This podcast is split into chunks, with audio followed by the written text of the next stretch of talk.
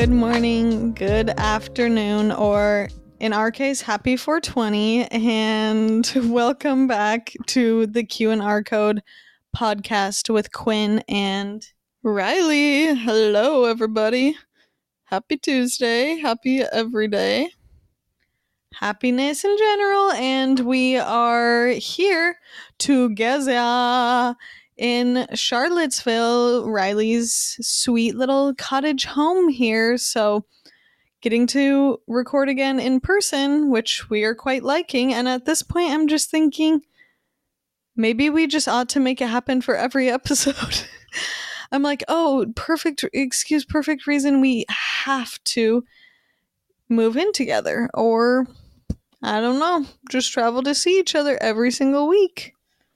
Yeah, it would be really good to do it together more often and not only that of course of course the Q&R code is our top priority, but there are many advantages of living close together and one that we have um, been speaking of is sharing goods, sharing closets. That was something that was a huge travesty moving apart, separating our clothing, uh, sharing sourdough, sharing recipes and cookbooks, and animal time. Yeah. And I just w- told Riley because so, as you know, my mom spent some good quality time with me at my place in Denver for a little while in the fall um, around Thanksgiving and she we we did some I'm trying to think if we got furniture that go around. I don't know that we were really furnishing things that go around, but we have had those moments with my mom, and we were just doing some more kind of feng shuiing and decorating like we talked about. But it's nice because now my mom is here for a few days helping Rye with some of that stuff, and it's so fun to step into her house and see things are just even more like put together and just such such cute vibes and they have been thrifting or finding at secondhand stores and vintage shops their furniture and I'm like look how good your furniture looks and it would look amazing with mine we just have similar taste where I'm like oh no we have to build a bigger house for us to both live in and then our furniture will intertwine together so well, like it's meant to be. Yeah, a shared house would be so cute. The art collections would really come together nicely. Like Quinn said, the furniture, just the overall feeling of happiness in the home. the dogs, the cousins look they look good together. They really do. And Raji looks just like one of our cowhides that we have th- thrown artfully over piece of furniture and I always think that's so cute. He looks like a little mini cow. And around. and people always say that Pinkerton looks like the hide that's that one ottoman of mine. They say, Did you skin Pinkerton's brother? And I say, Don't say that. Um, but yeah, I just love, I love adding, like we've talked about, adding furniture and cool pieces over time. It's just so fun and helps bring a space together so much. Like I walked into Rye's bedroom this time and what she really all she added to her bedroom are nightstands and a mirror in the corner, but it looks so nice together. And this one nightstand, I just absolutely love. I love them both so much. Um, but it this one would go so particularly well with my furniture as you know that i have one inherited piece from my grandma and then a piece that we found secondhand with this beautiful it's I don't know. I wish I knew wood better, but a beautiful finished wood and it's a marble top that just looks so cool and it's not at all giving like I know some people feel like marble's been overdone, which I can definitely feel with some like fake cheap stuff and it being like overdone in the kitchen and stuff. I get that. But in this way it just looks so striking and I love the I love what when corners of the home feel like a piece of art, which is so much how this corner of your bedroom feels with this oval mirror and then having your flowers that are seen in the reflection and seen just first by your eyes. Anyway, I'm very pleased with it and proud of you guys for the work you've put in and how well you've disguised Roger's crate. Looks awesome. Um and BT Dubs, we're we're just doing another chatty Kathy episode talking about some things that have come up in our days and life and week recently. Um, but I'm excited. I want to talk about the little bit of antiquing we did this morning. I feel like a very lucky girl because I think I must have mentioned this on the podcast before because it's so true that Charlottesville has some amazing vintage and thrift shopping for furniture specifically. I haven't done much in the clothing scene here at all, um, shopping, whether it's secondhand or not, but their furniture is great and that's it's just so very nice when you're moving especially because we didn't have much furniture at all. We had a couple pieces, not even a bed. We had our headboard, we had a couple inherited pieces, but moved pretty bare bones, which is nice to kind of start fresh somewhere. But I'm just so grateful because I'm so much more into thrifted secondhand furniture pieces because the quality for the bang for your buck is so great. Of course, there's actual antiquing where you end up spending a lot on something that is because it's from a certain period or it's been restored really nicely or really expert craftsmanship, things like that. But a lot of the times you can get such sturdy pieces that will last a lifetime.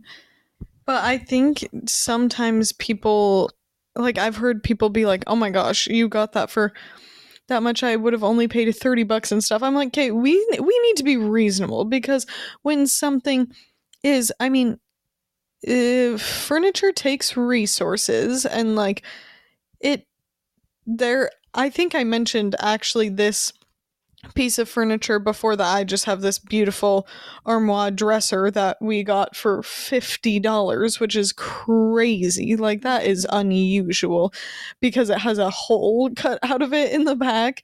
Um but sometimes people expect things to be so cheap and I'm like just because it's secondhand you can't expect a piece that would be $4000 new to all of a sudden be less than a hundred. Like I I still think you have to don't typically go to like a vintage store and expect to spend actually nothing.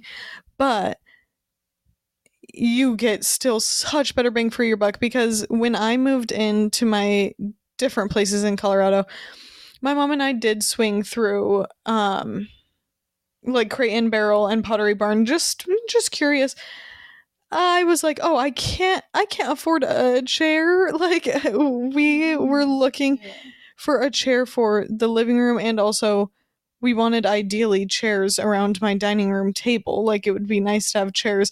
We ended up just getting a second bench like one I had from TJ Maxx and they're great for what they are because the chairs that I liked, it's literally $400 each. Like we couldn't find stuff less than that. And so to actually furnish a home straight up from what's it called when it's not secondhand, just whatever, Brand firsthand, yeah. I guess firsthand stuff like is nuts. But we had fun this morning. We went to a vintage I never know, do you just call it a vintage store, I guess, an antique shop, mm-hmm. whatever. Um and I was excited because I found a just a wooden bowl that's perfect for my sourdough because when you make sourdough loaves, you the technique I do is I make the dough and let it rise its first bulk rise overnight and I just haven't had a good bowl for it. So that I'm really excited about that we're just going to sand and like re-oil probably or stain stain. Um and I got this cool little piece of art that's a metal engraving of some horses. It's like a horse-drawn carriage with bunnies and stuff. That- Egyptian style. Yeah, Egyptian style. Um so that's going to be fun and I was excited because when I got here Riley showed me she found a bracelet from a secondhand store that goes perfectly with the necklace we talked about on the podcast that when we were in Washington visiting my grandma, we went to a vintage store and I found a really cool chain made in Italy that's sterling silver and we found like its perfect sister bracelet which I thought is so cool that Riley has it and I'm like oh perfect thanks for the gift Yeah, it's so cute. So perfect. I was also like, that's so fun. I've never seen this sort of like specific chain link that they have before until now. Within a couple months of each other, we just found it in two different, uh, literally on the opposite sides of the country vintage shops. But yeah, that's been such a nice part of my just catch up is definitely that mom and I have been we found some good scores and we just reorganized stuff that we already had also. Sometimes you just need someone else to come into the home and help you with some lingering projects and the great news is also that Roger has done so, so amazing. As you guys know, he can struggle with new people coming into the house. It's all very exciting and new for him.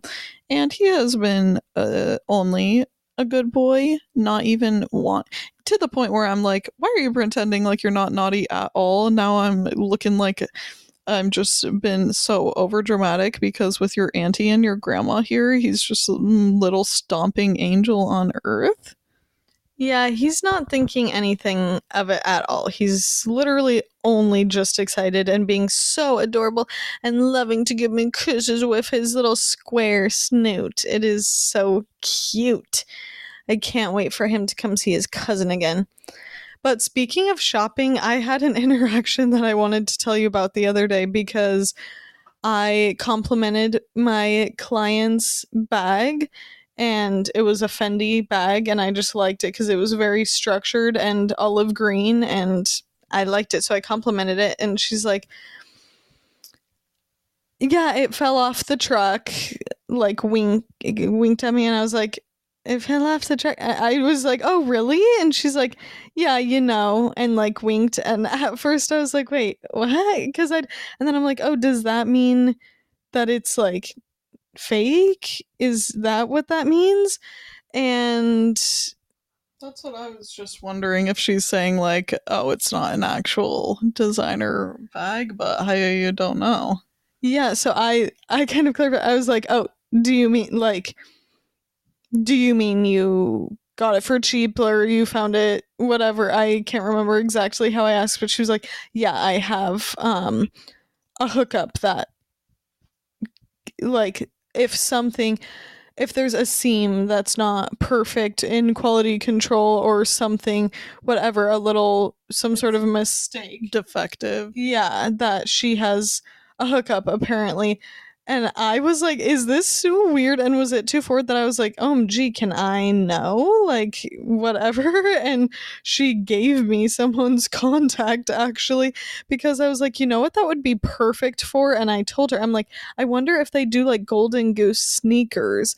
And she was like yeah they do. Because i'm like that is one thing that if i was going to buy i would love i don't care. Like they we we know they look destroyed and like dirty as it is so i'm like that is something i would much rather get for cheaper than to actually spend the $500 on. Yeah, so you just have to wonder in that situation though, you're like, hopefully these are actually just like selling the defective items for cheaper and not manufacturing fake ones to just to sell because that is just a wasteful industry and as you know we're always concerned about what the chain of supply is for the things that we're getting.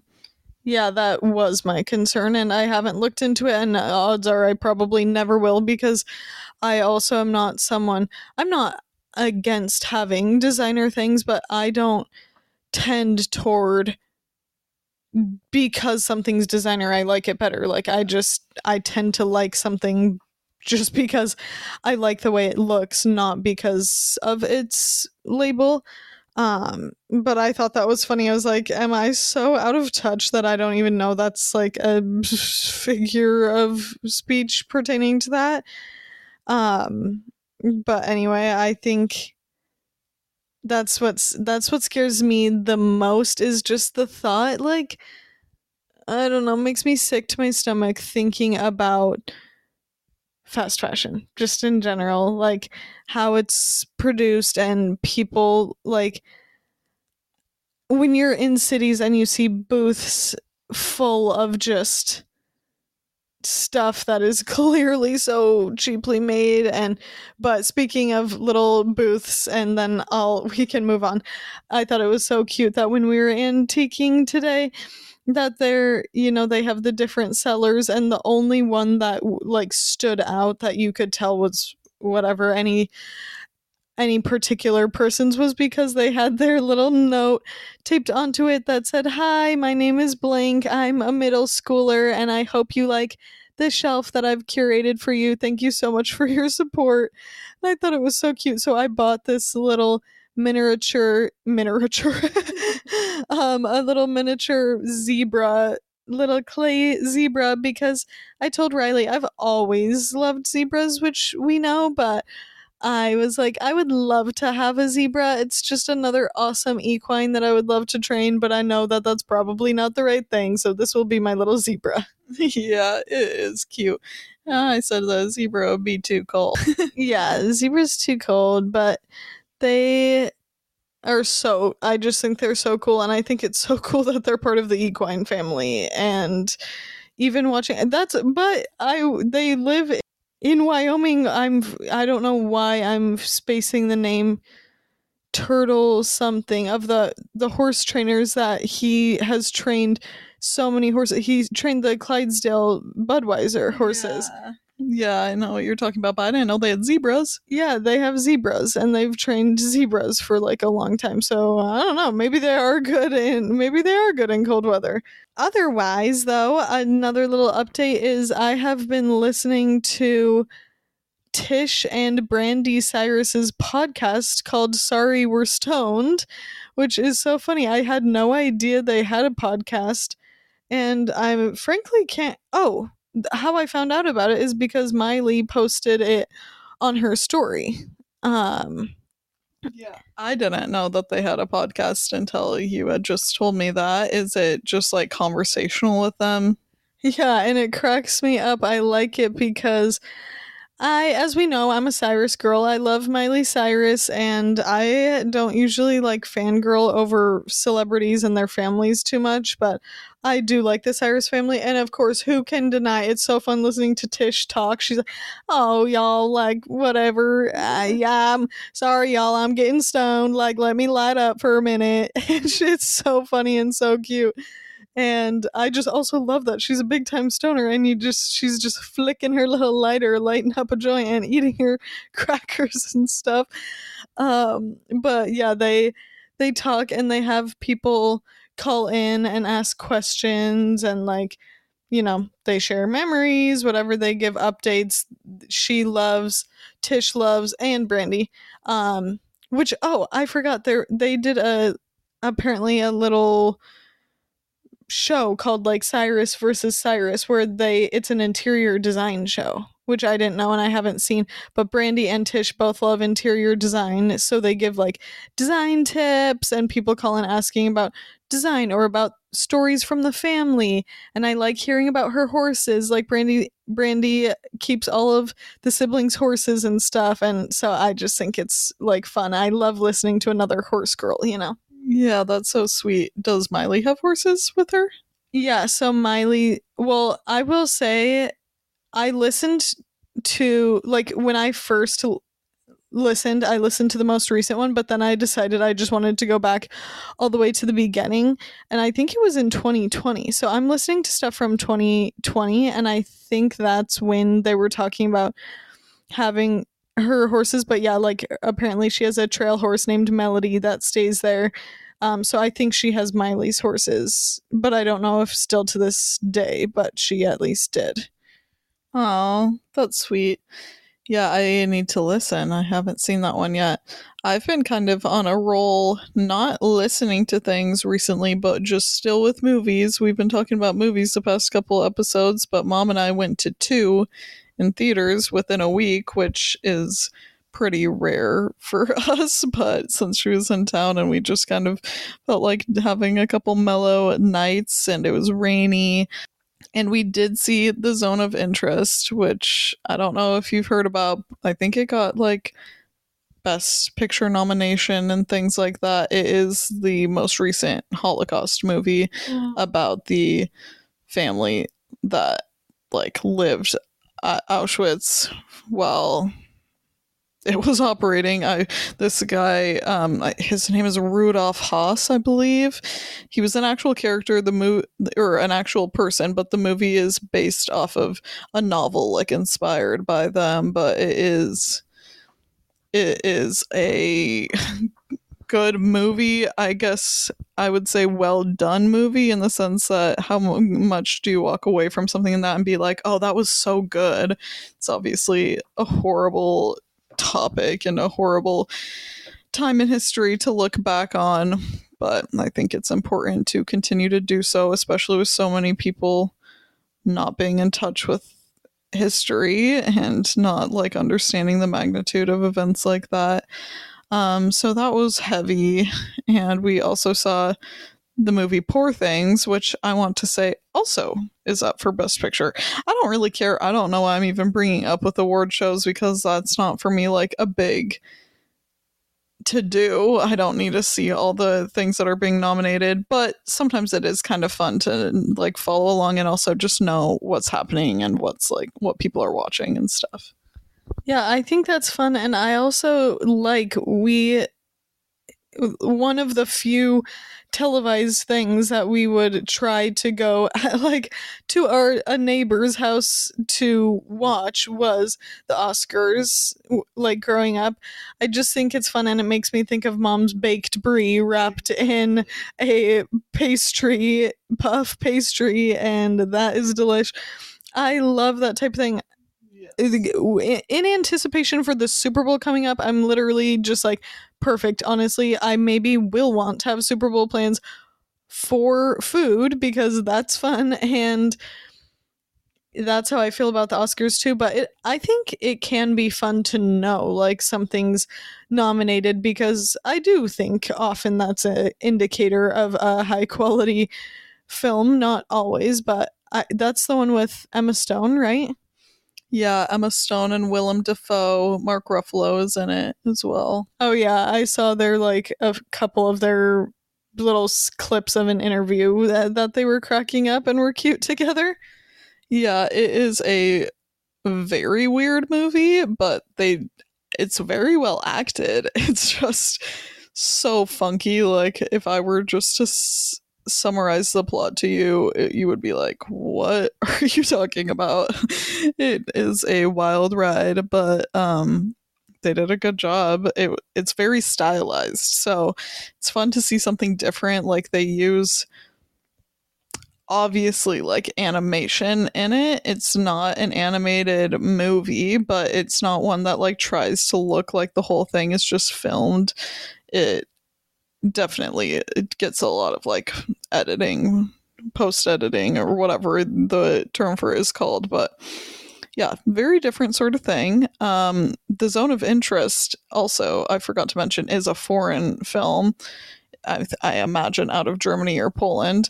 Um, and so it has subtitles, and that is something that I don't mind is reading subtitles, but I just don't honestly like on my own volition seek out foreign films very often and it made me think and remember that I should see different like perspectives from filmmaking and not only stuff that's American made. I think that's always valuable and you get to see different actors, different people, the whole thing. It's just like shakes the bag and so much of the world I feel like is so familiar with American media and we are much less so about other places. So a little inspired to do that. We'll see. Yeah, I I think that's fun too, especially I just think hearing different languages is good for your brain as well and I like keeps things a little more interesting and spicy in life when stuff isn't always so readily accessible within your mind and within your brain and I was actually talking about this with my seatmate on the airplane, which another surprise to me like having i had a long conversation definitely the longest conversation i've ever had with someone on an airplane before on my flight here yesterday and she was super nice. She was like 45 whatever. She had a couple of her kids with her and then her oldest kids stayed home from their little ski trip but um, we were talking about how much kids these she was just like surprised talking about kids being interested in doing drugs. She was like, I was a party animal growing up. Like, I liked to drink, I liked to go clubbing, I liked to go out, but I wasn't into like, I wasn't trying to find the harder drugs. Like, that just wasn't normal for my even my school or like group of people back then and i'm like i i've seriously been wondering if that type of thing is because of the amount of stimulation that the generation really right below us has like maybe it's not even considered generation below us but to me it is kids like a couple years and then younger than us like within whatever 10 ish years below us that I just think they have grown up with such a very even more like constantly being fed dopamine, dopamine, all these releases, looking at screens all the time that I'm like, they probably in already their adolescent brains are needing something to feel more fulfilled and like giving them that hit that now it's to me becoming again slightly more normalized to be like obviously they're always reaching for their vapes or whatever and then you just I I've just been hearing more about kids being like really interested in coke and stuff that I'm like is this is this too hard of a drug to talk about on the podcast? I'm like I don't know, but I yeah, I don't know what you think about that.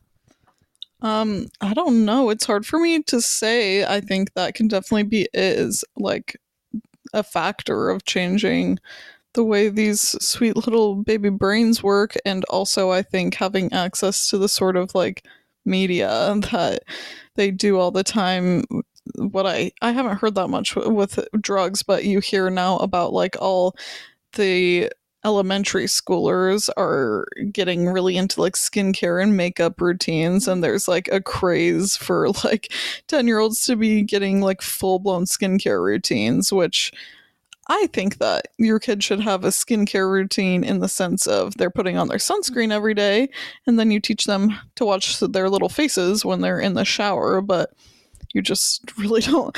Your skin is so perfect. You there's not any like problems that most kids need to treat. Of course, everyone's skin is unique, and there might be an actual thing where they're in, you know, conversations with a dermatologist or something if you have a skin condition.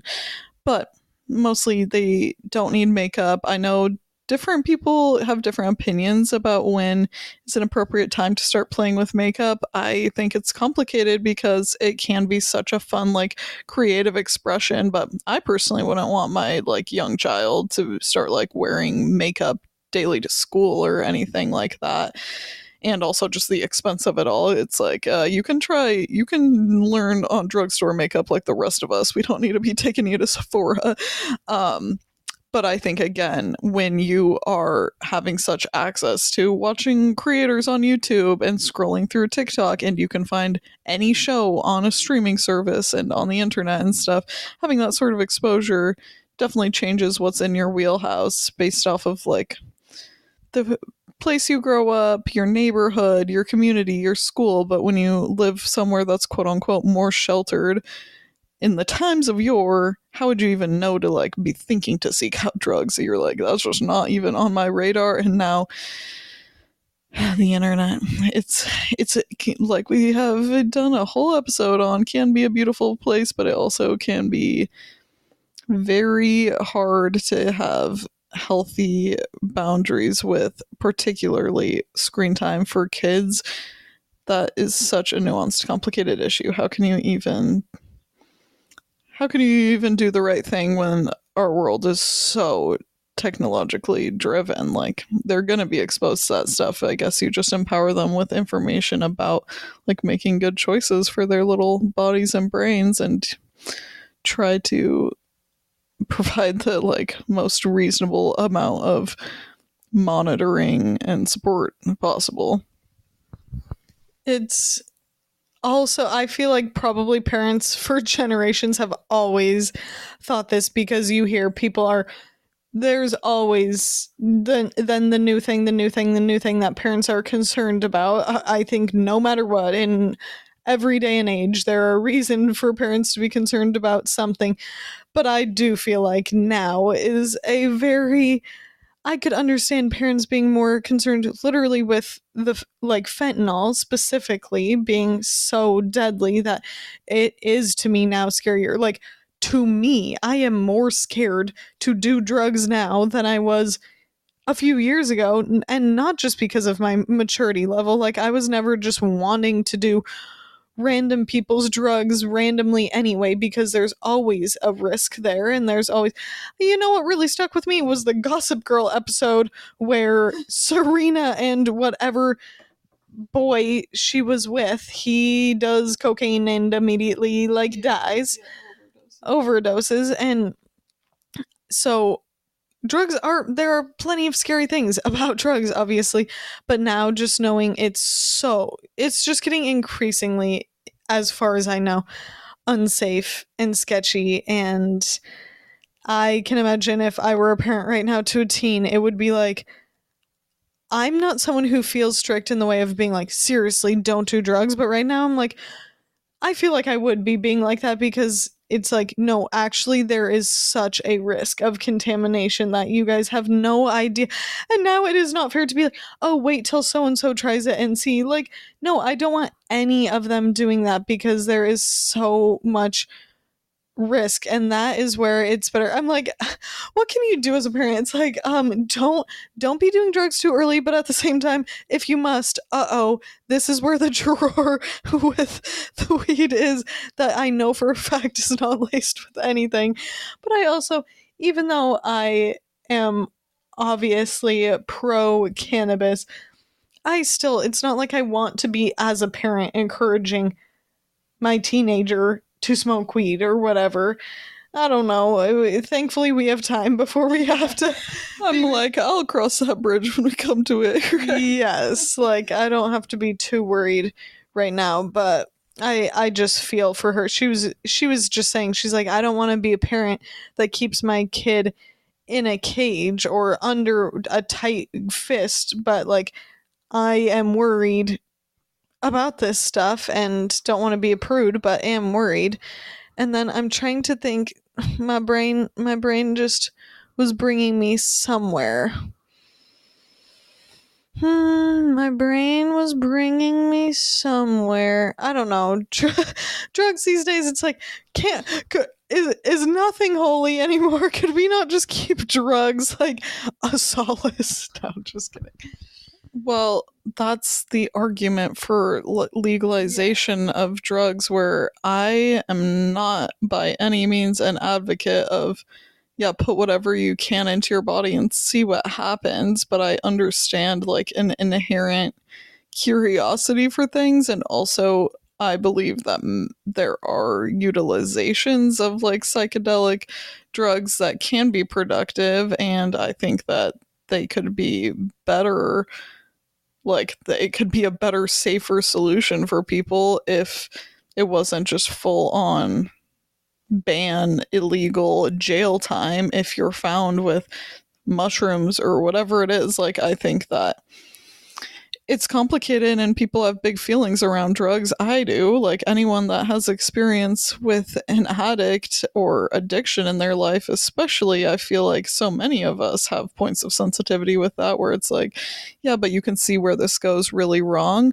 but it is hard when the problem is like you said having things that are not what you're expecting, what you think you're going to consume or buy, or in a different amount. Like when there is regulation, there's a safety aspect to it. But who knows how things are going to go in our lifetime because I bet people would never have expected that now in the UK there I for I shouldn't even speak to something I know so little about, but that there's the new legislation from King Charles about buying cigarettes that any kids that I think it's like 13 and under at this point will never be able to in the UK like legally buy a cigarette.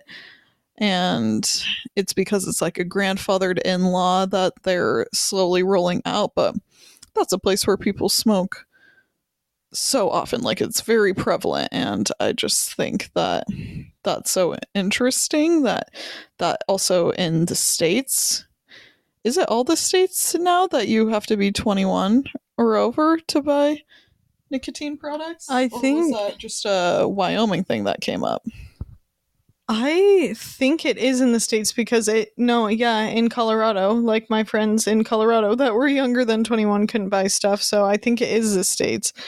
Um, yeah, it will be.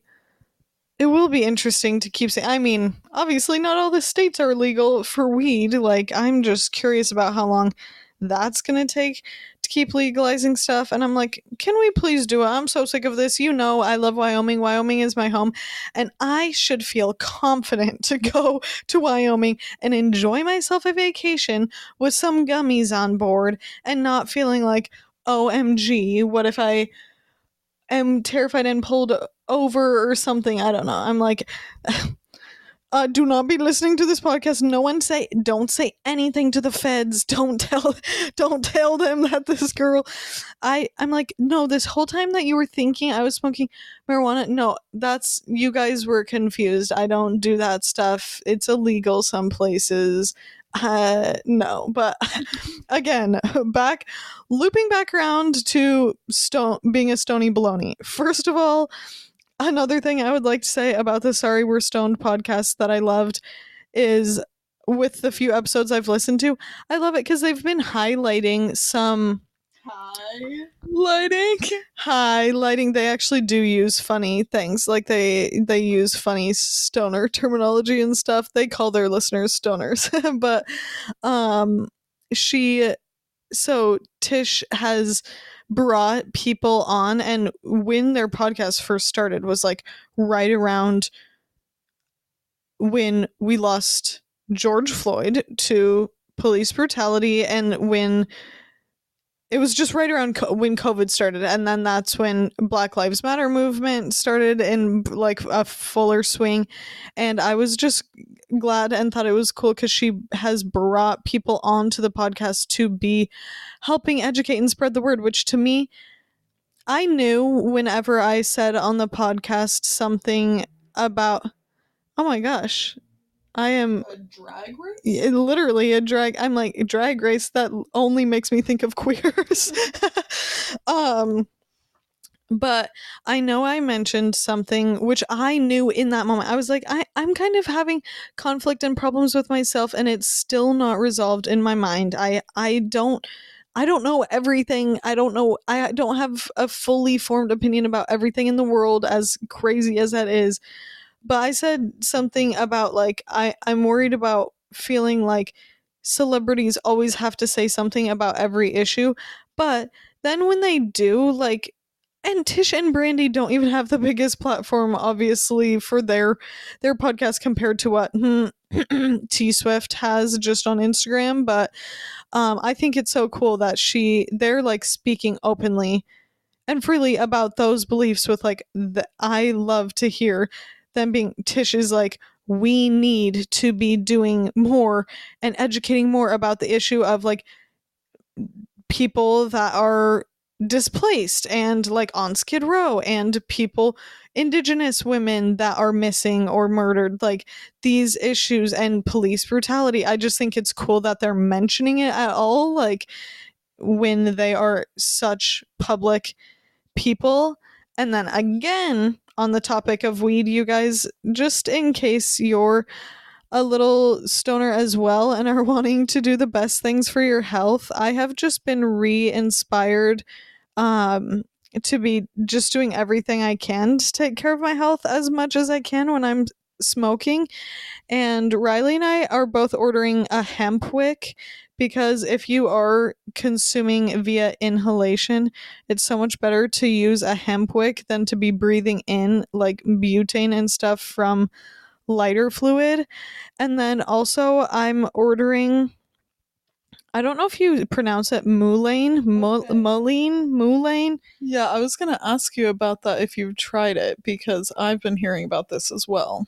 I haven't tried it yet, but I'm ordering it, and it's it's called mullein, M U L L E I N leaf extract, um, and that's supposed to be really helpful and good for your throat. And I need to find out more about it, but It's good for the throat.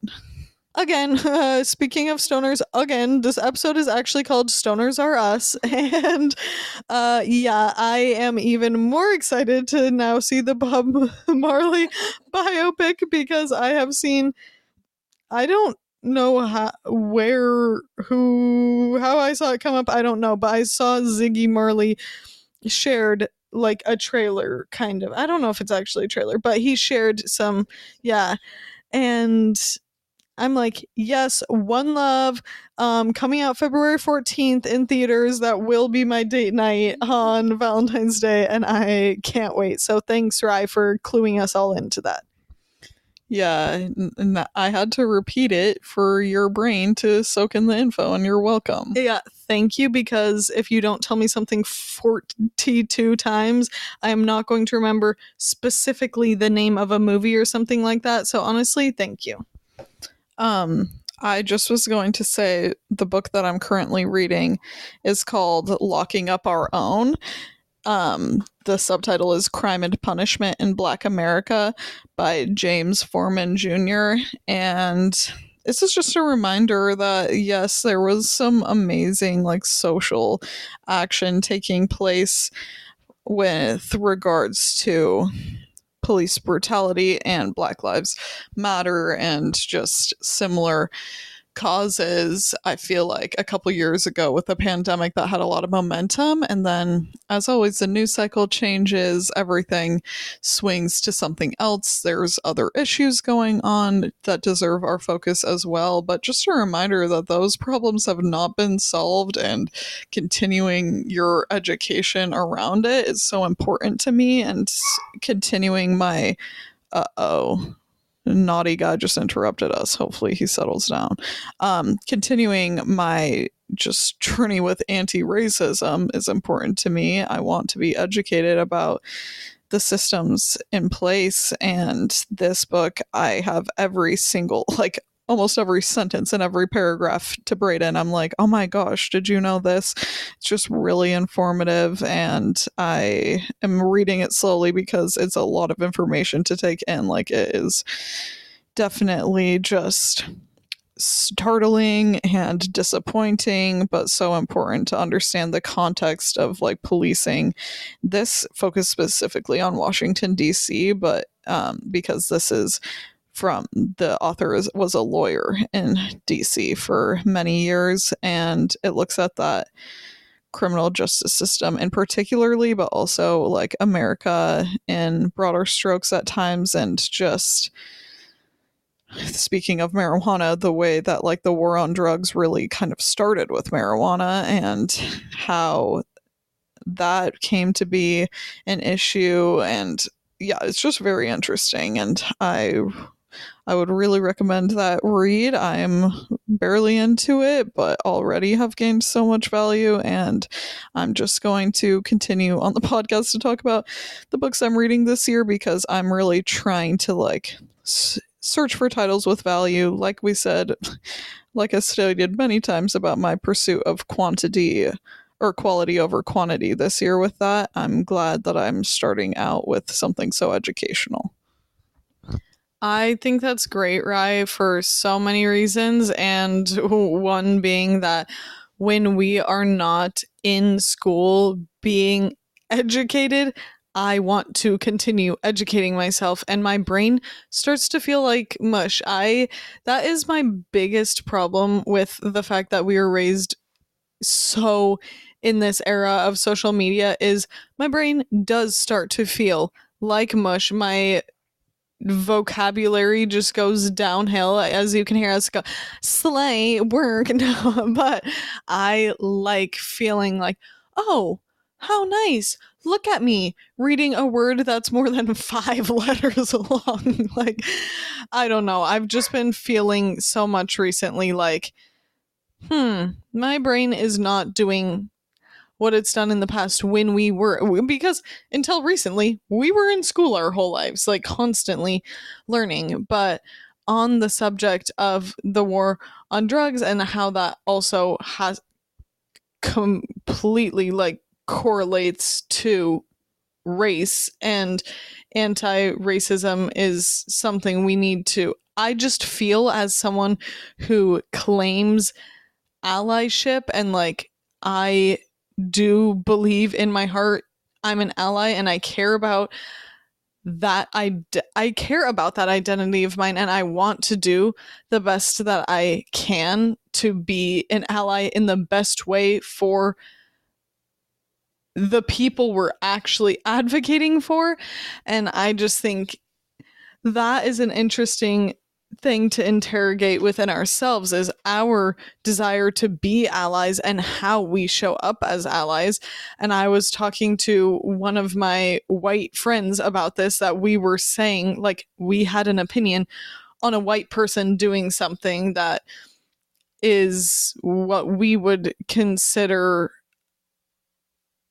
appropriation. And we were talking about it, and I just mentioned, like, you know, I also think as allies, we have to remember we need to turn to the people who have the place to have the opinions about this. So when I sometimes I have felt in the past so steadfast in a view as soon as I have found out, like then I am going to be on the bandwagon of supporting, being like, mm, no, that's not something that white people or whatever it is, whatever marginalized group we're talking about in this case, being like, eh, I don't think white people should or need to practice or adopt that. And then just remembering, but I'm like, but I'm open to if the actual members of the minority group have something to say about that.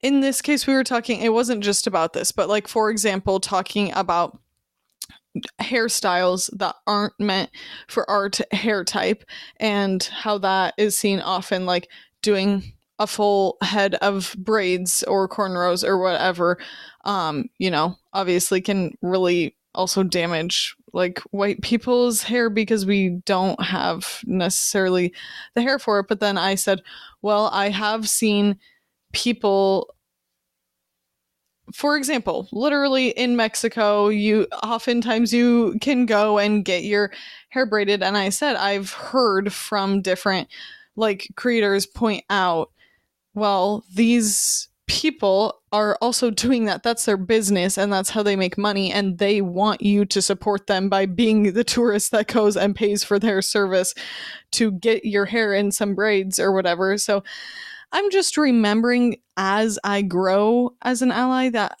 I know I don't know it all. And at the end of the day, we need to be turning to the people that are actually members of these groups we're advocating for because they know best how to support them. Um, and I I still really want to read those. I think it that they are books by Michael Pollan. That's like Your Mind on Plants, and one other one that's every everything how to change, how to change your mind. Um, and I think that there's a, a movie. I don't know. I think there is a movie by I don't know if it's by Michael Pollan, but whatever. I've just been curious because Sean read those books and he loved them so much. And I would like to actually read them and watch about that because I know that that is, there's commentary on people of color in the like drug space and comparing and contrasting how it's different than white people using drugs and everything. So, anyway. Yeah, that's all very interesting, and I would like to read those books as well. And to your point, I just think that what is not productive is to be like the over emotional white woman, like getting irrationally upset about something that doesn't impact us. I think it's upsetting when I think everything impacts everyone in the a sort of like full circle way, you know, but like yeah, definitely. I have heard that criticism from people of color of just being like, when you act like you're taking something so personally and get so like righteous and upset about everything, or like something like that, that is maybe more minor, it can actually just detract from their cause overall and like the issues of microaggressions build up over time and so it, it can be upsetting but i also just know that like the way that we can like wager our emotions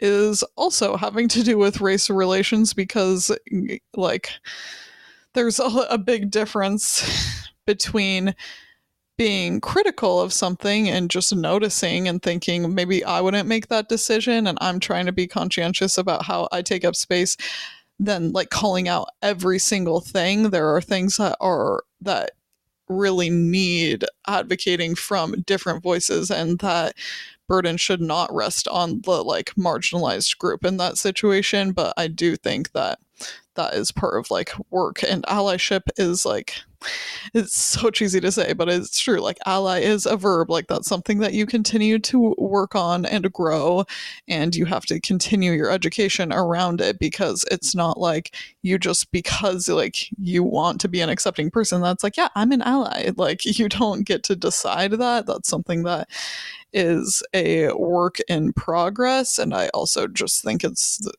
my self work and self betterment. It's not like with a goal to be that person necessarily as much as just like I always want to be the most informed, best version of myself and continue to make progress and learn to have a better, like, more fully formed viewpoint of things. And I do think supporting artisans is such a great way to do that because that's a conversation that we were having earlier about wearing silver and turquoise jewelry. And people have that question. Sometimes i see on the, um, some indigenous creators pages of white people saying like can we buy your designs? Can we wear your work? And the overwhelming response that I have seen is yes, like please support us. That's the point is like support us as artists instead of going to somebody that's knocking off our designs and like taking our culture and profiting off of it themselves. Like uh, we would love for you to purchase through us. That's the point is this is for people to use and this is for people to wear. And same with like West African waist beads. I don't know if that's only in West Africa, but I've seen creators in Ghana and I know that that's like a cultural thing there of wearing the waist beads. And now you can buy like ones from Shein or Zara or whatever, and they're like, just buy ours. Like, we have no problem culturally with you wearing them. There's like symbology that we would love to teach you, and there are like important things that it's supposed to do, and it means to us or whatever. And it's for everyone, but just support us instead of taking our like cultural artifacts and just uh, doing it in a mass produced like unethical way that probably actually is contributing to slave labor and like the further disenfranchisement of women and people of color. So i i love that you care to be informed on those things and be just making we're all going to leave an imprint and an impact by being around. So we try to reduce it or make it uh, the positive one when you can. And that is just better living. yeah. And I think this stuff to me just still is. I I don't care. I really don't actually care if it sounds like a broken record. I want to keep talking about this stuff forever and becoming more informed and the more we are involved in conversation about this even if you don't feel like you know a lot about it you can't start you don't start getting good at something or understanding something by hiding shying away from it never doing it never talking about it i want to I want to talk about it more so I can be more articulate in talking about it. I can be better in showing up to support people in general and to continue forming my feelings and opinions. And I think, as we know, with what's our any current events going on, the best and most powerful thing you can do, period, is to talk about it, mm-hmm. is to continue informing people. And re- remember, this is happening right now. Like, this is happening in the world, and people do tire out of things quickly. Like, I think what's so amazing about the figures in history that have been the game changers that we think about, we know. For example, very, very easy, low hanging fruit to grab would be Martin Luther King Jr. Those people, it's not like you're, they were posting about it for 20 days or a month and then their work was done. They are lifelong advocates, like striving to get their message out there and to be lifting people up and bringing saying putting they put themselves literally their lives on the line in history. People have put their lives their families lives on the line to advocate for what they believe in and for justice. So i think especially those of us that are as privileged and safe as we are have a duty to keep talking about things, even if it isn't discussing and dissecting all of the specifics. And even if it is just a broad, overarching conversation like this, I think it's important to keep literally putting the words in the air, like working on anti racism, something as simple as that. It's like, remember, if you are one one group of people if you're a white person it's probably a good idea to do a little bit of reading about how you can be an anti racist because chances are you're not very well equipped or informed with that knowledge, with mm. how you grow up generally. So, and that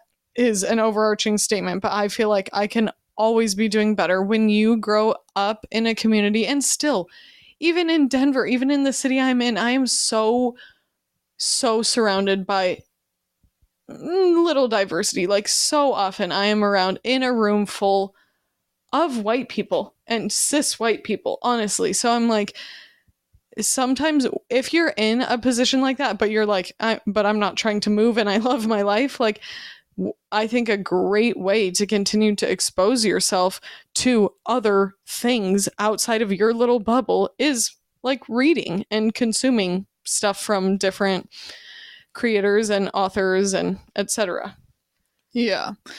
And I'd rather just talk about an issue, even if I don't feel like I know everything about something and I might be wrong. Like, I think that the fear of making mistakes is real for people, and I understand not wanting to, like, be misinterpreted or taken the wrong way and whatnot. But you're, we are going to make those mistakes, and that's a learning opportunity. And I fully expect my position to change. The way I might have spoken about something when I was 21 is different than now, which is going to be different than next year. That's the point. And I think it's scary when you're putting something out there in a format where people then can listen back to and maybe in three years are like, wow, I can't believe they were talking about that like that. I just think that that is like going to make your life come to such a grinding halt if that sort of fear is. First. I would rather make the mistakes and just like honestly not to trivialize the issue but talking about getting married at our age a lot of people are just like i just don't get it. Like why don't you wait? How do you know? Whatever. And i'm like you don't know? And i don't you're you're not sure with the decisions that you're making in life and it doesn't matter if you're younger or older there's no guarantees and that just isn't going to be the thing that stops me. Of course you need to be thoughtful with your decision making and the things that you say but if you're well intentioned and you're curious and you're working on it then i think that that's yeah like bring up the hard topics ask the difficult questions and keep on yeah remaining open and you can change your mind that's the great thing about it and you can also say the wrong thing and be like oops I said the wrong thing, or you know what, I don't really think that was the wrong thing, but I've changed since then, or I hear you and I see how that can be taken that way. I didn't mean that. Whatever it is, I just am expressing that it can be vulnerable and with an issue that you don't feel super well informed about. It's like, should I even speak on that? But if it's important to you and you want to express something, you should be able to, just like with celebrities. When people want them to stay out of politics, I'm like, yeah, but that it's part of everybody's lives and it affects all of our lives. It doesn't matter if you're a celebrity. That doesn't mean that like litigation doesn't impact you or, or like legislation, I meant. Um, and that the issues of the world you're above. Like we are all in that together in a way and it has complicated dynamics but if anything i'm like you do have a responsibility to stand behind your values to some extent and at least for me that's just that's just who i am. I couldn't not be that way if i tried. That's important to me to continue to check in with myself and the people that are in my life all the time to make sure we're be- being the best versions of ourselves in whatever way we can be um, but I think that is funny, Quinn, that our little episode together of we're like, oh, we've been thrifting, we're hanging out together in Charlottesville. It's so Black Lives Matter. yeah. We're like, it's so fun to just have some twin time. Anyway, if you're not actively working on anti racism, then you are part of the problem. yeah. We we can't help but dive a little deep sometimes. I'm like I literally had my plumber back over. I told Riley, why do I keep doing this? I told Riley, I was like, um, blank, so and so came over. She's like, sorry, who? I'm like, my plumber. She's like, what? I don't mean came over like I'm like they came and ha- hung out no but I I was talking about him coming over and he he just cracks me up because he has quite the personality. But he was like you know what Quinn like i'm sorry if i kind of went into things too deep because he was telling me about how he got engaged and like showed me a video and then he started talking a little bit of politics and he he's like i'm really sorry if that was just too much. I'm like you're you're good my man. I go i go in pretty quickly not even necessarily deep but i guess i get personal pretty quickly and it doesn't bother me. I know some people think that's off-putting um but I, i'm like uh, unfortunately like, sorry you find my radical vulnerability off putting. um that that just made me feel so like uh hand up my heart chakra the way you said that um Shanti, Shanti, Shanti. Riley and I were just talking about how yoga has its own its own, you know, bag- baggage uh, being so very so so very brought to our little white liberal woman culture that we're like Om Shanti, spiritual gangster. Um, hi, my name is Quinn, and I'm a spiritual gangster. no, it's too. Don't clip that. I'm like, we are. Yeah, our podcast is totally big enough that that could go viral. Um, I actually do clip that, so people come check us out. Um, yeah, clickbait. Actually, you're about to get an anti-racism talk. yeah, I'm like Quinn, the spiritual gangster.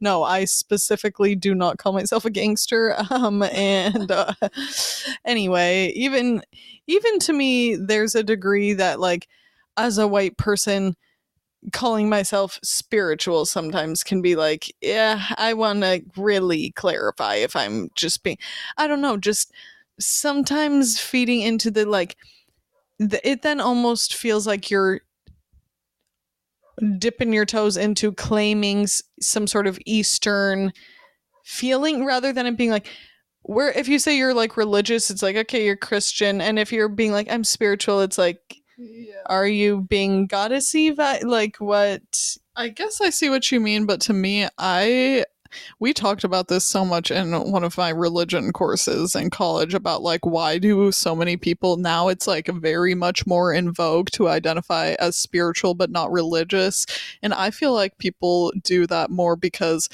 of a desire for separation from like the institutionalized religion of being like maybe I don't really align with I couldn't tell you like a denomination or a sort of thing but I but people d- maybe trying to be like, but I'm not just like fully a spiritual where you feel like, oh, I do have a relationship with the magical realm. I know some people would be really triggered to think of God as magic, but straight up, what are you talking about if you're gonna. No, no, no, no. Your beliefs are your beliefs, whatever, but it is kind of funny if people are like, I would be so uncomfortable with somebody like believing in magic, but you believe in like. Mm, something. Riley's like, oh, you're a Christian? Oh, so you believe in magic. no, I just I'm like I believe in fairy magic, girl, but not yes, and I do see what you mean also because there's also like people that are like into witch culture and stuff, and that that can have its own problematic thing. There's any sort of little subculture or culture that you get into, there is a way of doing things that is more like earnest and honoring a tradition and a way that's more like capitalism got its little tendrils in there and are we really just kind of bastardizing things? But ultimately you do you. I don't want to be wishing harm and is a very much a learning thing where people go through different stages. But all that is to say that i do see what you mean but i think that for a lot of people they're mm, I know intent isn't everything, but I feel like their intention isn't even to align like more Eastern, if you will, or indigenous. It might just be to be like, I, I feel, I feel my spirituality as a separate thing from an identity that is with like a group that I can't necessarily point out exactly what that quote unquote spirituality looks like, and I don't have maybe a book that guides me or whatever. Yeah, that I mean, I only made that comment two minutes ago, and I don't even remember exactly what I said or how I framed it.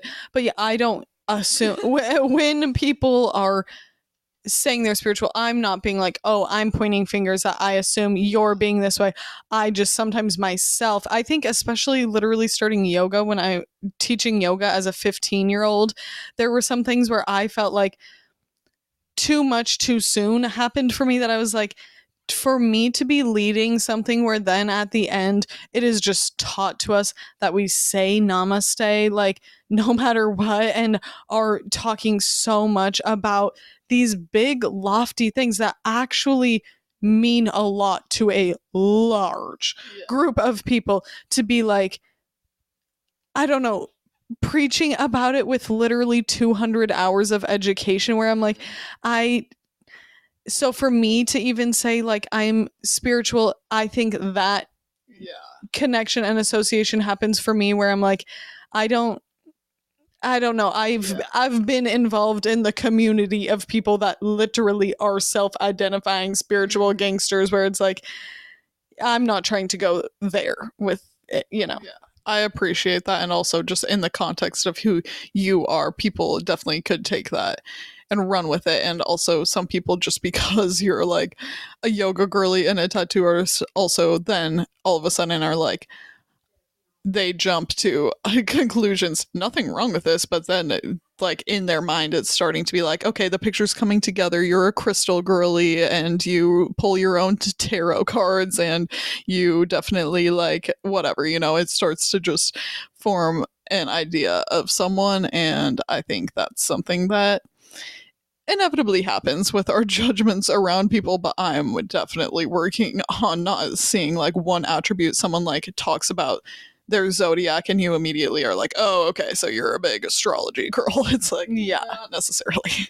Yeah, that I do think, like you said, that can naturally happen because I try to be careful of if in a new interaction one person says one thing one time, I'm like, oh, I try to be like, okay, they could have meant whatever, so many things. We are, so many of us are so very, there's so there's so much to us so many aspects so many little nooks and crannies and bite-sized pieces of information about us that build up our beautiful strand of dna also some of us have social anxiety and do things like me the other day somebody's wearing a blue and orange Miami Dolphins hat and we're walking by like we said on the street. I've just got to say something to someone that I'm clearly walking straight to- towards me. Go fins I'm like I said that to Braden because I was bringing our food out to the car and I told him right after he's like do people you call the dolphins fins? I'm like, I don't know, Brayden. You're like, I don't know. Why would you ask me? um, that is very funny, Riley, but cool. um, a, a cool look and a cool vibe. Um, yeah. Well, I am totally taking this somewhere different now because I wanted to say I've been looking at your plants while we're doing this, and I thought it was the sweetest thing ever that someone my client yesterday brought me a plant that she grew from the time she had a like clipping from another plant and she grew it. She was growing this aloe for 3 years and gave it to me and I just thought that was special. And to me I'm like that is where something that can become wh- what feels like a pretty heartfelt felt or deep connection that I'm like you literally nurtured the growth of that cared for it made it live and breathe and grow and then are giving me that thing that you put that love and work into feel talking about speaking of gifts like heartfelt gifts like what we were talking about you know i will love that guy as long as it lives that as far as we know that thing could be with me for the rest of its life for the rest of my life Yeah, that's so sweet. And then the circle just continues where now you are going to pour that energy into it, and the sun is going to pour energy into it, and that plant is going to offer what it can by filtering your air, and so it goes. yeah i'm about to be i'm about to start hanging plants like above my bed just right above my nose like just barely distant so my air is more pure Yeah. I love that. Now, my house is fairly full of plants and they're all happy and they do appreciate not being in Wyoming. They're like, Yeah. wow, this air is a little bit easier for us. yeah they're like ah big stretch but I heard that plants do not belong in the bedroom because they have too much yang energy and I'm like, okay.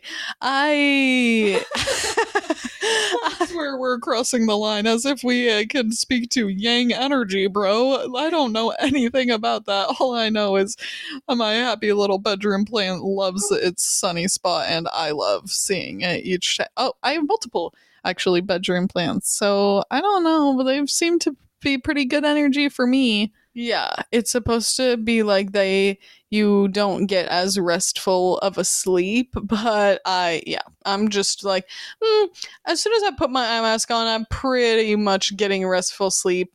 Which did I talk on the podcast about how that's bending my little eyelashes? I think so.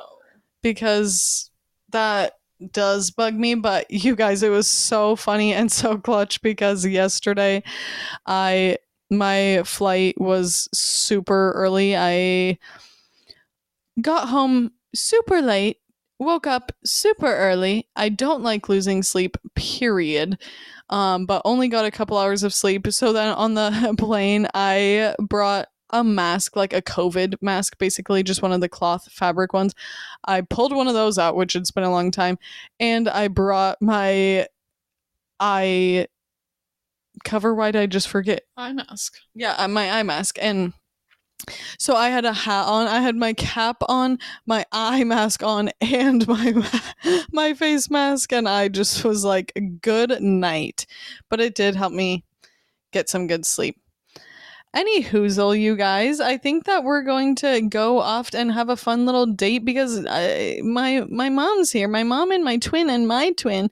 We're all here, and, and your twin is what I meant. your twin and my twin. We're all here, and we're gonna go have a fun little girls' dinner. So wish us luck with that. It's restaurant week in Charlottesville, so they're doing fun little specials and stuff on menus. So can't wait. Yes, we'll have to report back about our eating while we're here. Um, but happy days and thank you for listening to us from the same little bedroom. I hope that was fun and you got that energy of us in person and we were joking around about it, but as much as we can record together, we would love to. I love getting to do this with you, my friend. I love it, and I love you so much. I will kiss those beautiful little cheeks of yours and your beautiful little gorgeous ringlet just hanging down on your nice, nice, just mwah, mwah, mwah, rosy little cheek. I love you. Thank you. I love you too. And you can kiss it and you can kiss my little hound dog. You can kiss my ass. Well, talk to you next time, guys. Mwah. Bye.